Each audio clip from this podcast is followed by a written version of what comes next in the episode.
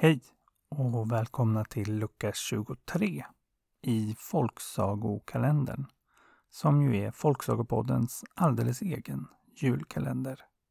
Ja, idag är det ju näst sista avsnittet i kalendern. Så nu är det bara två sagor kvar. Och jag förstår att ni tänker att det har varit lite lite svanar hittills. Så då kör vi sex stycken på en gång idag. För dagens saga är Sagan om de sex svanarna. Det var en gång en kung som red vilse i en stor skog. Han försökte hitta, men hur han än gjorde så verkade han bara komma mer och mer vilse. Till slut mötte han en gumma och frågade om hon kunde hjälpa honom. Hon sa att hon kunde leda honom ut lätt som en plätt, men att hon hade ett villkor. Och Det var att kungen skulle gifta sig med hennes dotter. Hon sa att han inte behövde vara orolig för att det var en vacker dotter hon hade. Men kungen var tveksam. Han hade redan varit gift en gång och han sörjde fortfarande sin döda fru. Men gumman sa att det fanns inget annat sätt att ta sig ut ur skogen än att få hjälp av någon som visste. Och hon visste. Men det var nog inte många andra som visste hur man hittade ut. Och till slut förstod kungen att han inte hade något val. Så han följde med gumman hem till henne och fick träffa dottern. Och visst var hon väldigt vacker. Men kungen kände ändå ett obehag. Det var något med henne som verkade läskigt. Men de gifte sig ändå och gumman visade kungen ut ur skogen. Tillsammans med sin nya fru begav han sig hem. Och hemma, där hade han ju redan sex söner och en dotter som han fått med sin första fru. Och ganska snart märkte han att hans nya fru verkade avundsjuk på dem. Så han bestämde sig för att gömma undan sina barn och skickade dem till ett annat slott han hade som var avlägset och långt bort och svårt att hitta. Ja, enda sättet att hitta det, det var att använda ett magiskt garnnystan. Om man la det på marken så rullade det ut sig automatiskt och visade en vägen till slottet. Men om drottningen varit avundsjuk på barnen innan så blev hon det ännu mer nu när de bodde i ett annat slott. För kungen var nämligen där så mycket han bara kunde. Och drottningen hon var arg för att hon inte kunde ta sig dit själv. Så till slut så betalade hon en av kungens närmsta rådgivare för att sno det magiska garnnystanet. Och när hon hade det så skickade hon efter till sin mor att hon ville ha sex stycken magiska skjortor.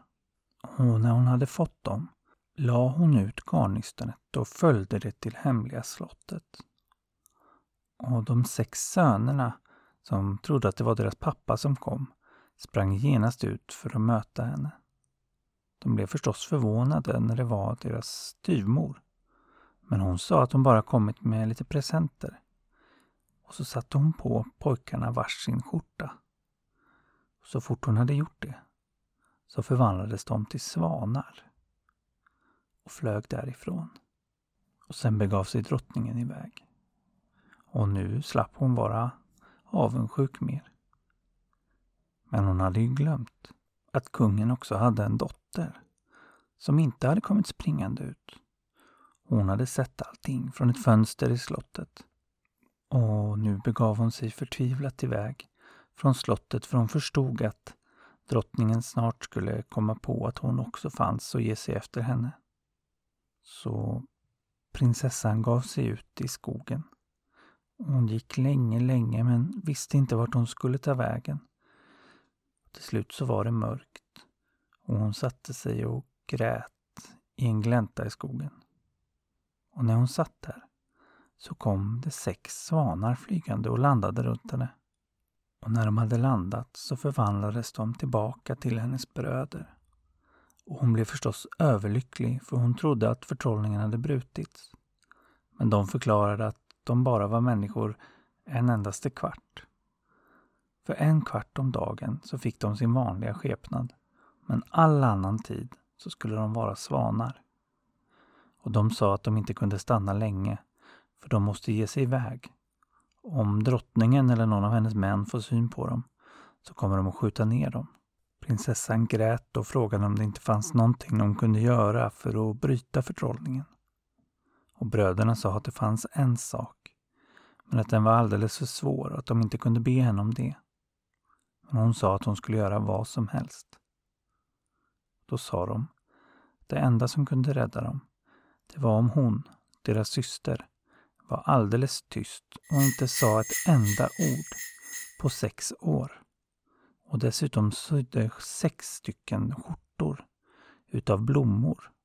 Och om hon gjorde det och inte sagt ett enda ord eller ens skrattat på sex år och satte skjortorna på svanarna skulle de för alltid bli tillbaka förvandlade till hennes bröder. Då lovade prinsessan att göra det. Men bröderna sa att de förstod om hon inte skulle klara av det. Sen blev de svanar igen och var tvungna att ge sig iväg. Och flickan var förtvivlad, men nu hade hon i alla fall ett uppdrag. Så hon klättrade genast upp i ett träd där det växte blommor och började sy på den första skjortan. Men sy i blommor, det är svårt och omständigt och det tog lång tid för henne. Men hon hade ju inget annat att göra, så hela natten satt hon där och sydde och sydde. Morgonen efter så kom en kung åkande och när han fick syn på flickan i trädet så stannade han sin vagn och ropade på henne. Men hon svarade förstås inte, utan fortsatte bara sy. Men kungen gav sig inte. Han stod kvar och ropade och ropade. Men flickan bara fortsatte vara tyst och sy. Till slut så bad han sin betjänt klättra upp och bära ner henne. Och det gjorde han. Men hon pratade fortfarande inte. Men kungen tyckte att hon var så vacker och tyckte dessutom att en flicka kan ju inte sitta alldeles själv där ute i ett träd. Så han tog med henne till slottet. Och hon fick mat och kläder och ett eget rum. Och varje dag fick hon sitta och äta vid bordet med de andra i kungafamiljen. Men hon sa aldrig något. Men kungen tyckte hon var så vacker. Men det tyckte inte kungens mor som undrade vad det var för underlig flicka som inte pratade. Hon misstänkte att det var något fuffens som gjorde att flickan inte sa något. Och när kungen bestämde sig för att gifta sig med den tysta flickan blev hon rasande och sa att de inte ens visste vad hon var för sort. Hon kanske inte var kunglig alls. Men det var kungen övertygad om att hon var. Och giftermålet blev av. Ja, för det här var på den tiden när en kvinna inte ens behövde säga ja för att bli gift. Och kort därefter så fick prinsessan ett barn. Men nu såg kungens elaka mamma sin chans. Så hon tog barnet ifrån prinsessan och gömde det någonstans på ett annat slott. Sen gick hon till kungen och sa att prinsessan hade dödat deras barn. Kungen blev förtvivlad över att deras barn var dött men kunde inte tro att prinsessan hade gjort något sånt. Och kort därefter fick de ett barn till. Och nu gjorde kungens mamma samma sak och gick till kungen och sa att prinsessan hade dödat deras barn. Men kungen ville inte tro det den här gången heller. Men när de fick ett tredje barn och samma sak hände så kunde han inte längre bara ignorera det utan han bestämde att stadens domare skulle få döma vad som skulle hända med prinsessan som var anklagad för tre barnamord. Och domaren han dömde att prinsessan hon skulle brännas på bål om hon inte sa något i sitt försvar. Men prinsessan, hon fick ju inte prata, för sex år hade inte gått än. Och hon saknade förstås sina barn fasligt och ville säga något om den där dumma svärmodern hon fått. Men hon hade allt för bråttom med att sy de sex skjortorna. Så hon blev dömd att brännas och fick spendera den sista tiden i en fängelsehåla där hon sydde och sydde och sydde. Och när hon var nästan färdig, Det fattades bara en enda ärm på den sista skjortan. Så kom de för att hämta henne till bålet. På torget mitt i staden skulle hon brännas. Kungen var där och han var fasligt ledsen. Han kunde fortfarande inte tro att hans vackra fru hade mördat deras barn. Och kungens mamma, hon såg väldigt nöjd ut. Hennes plan hade lyckats.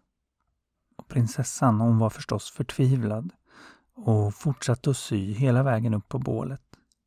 Men just som det skulle tändas så kom sex svanar flygande och landade runt om henne. Och en av dem sa Nu har sex år gått.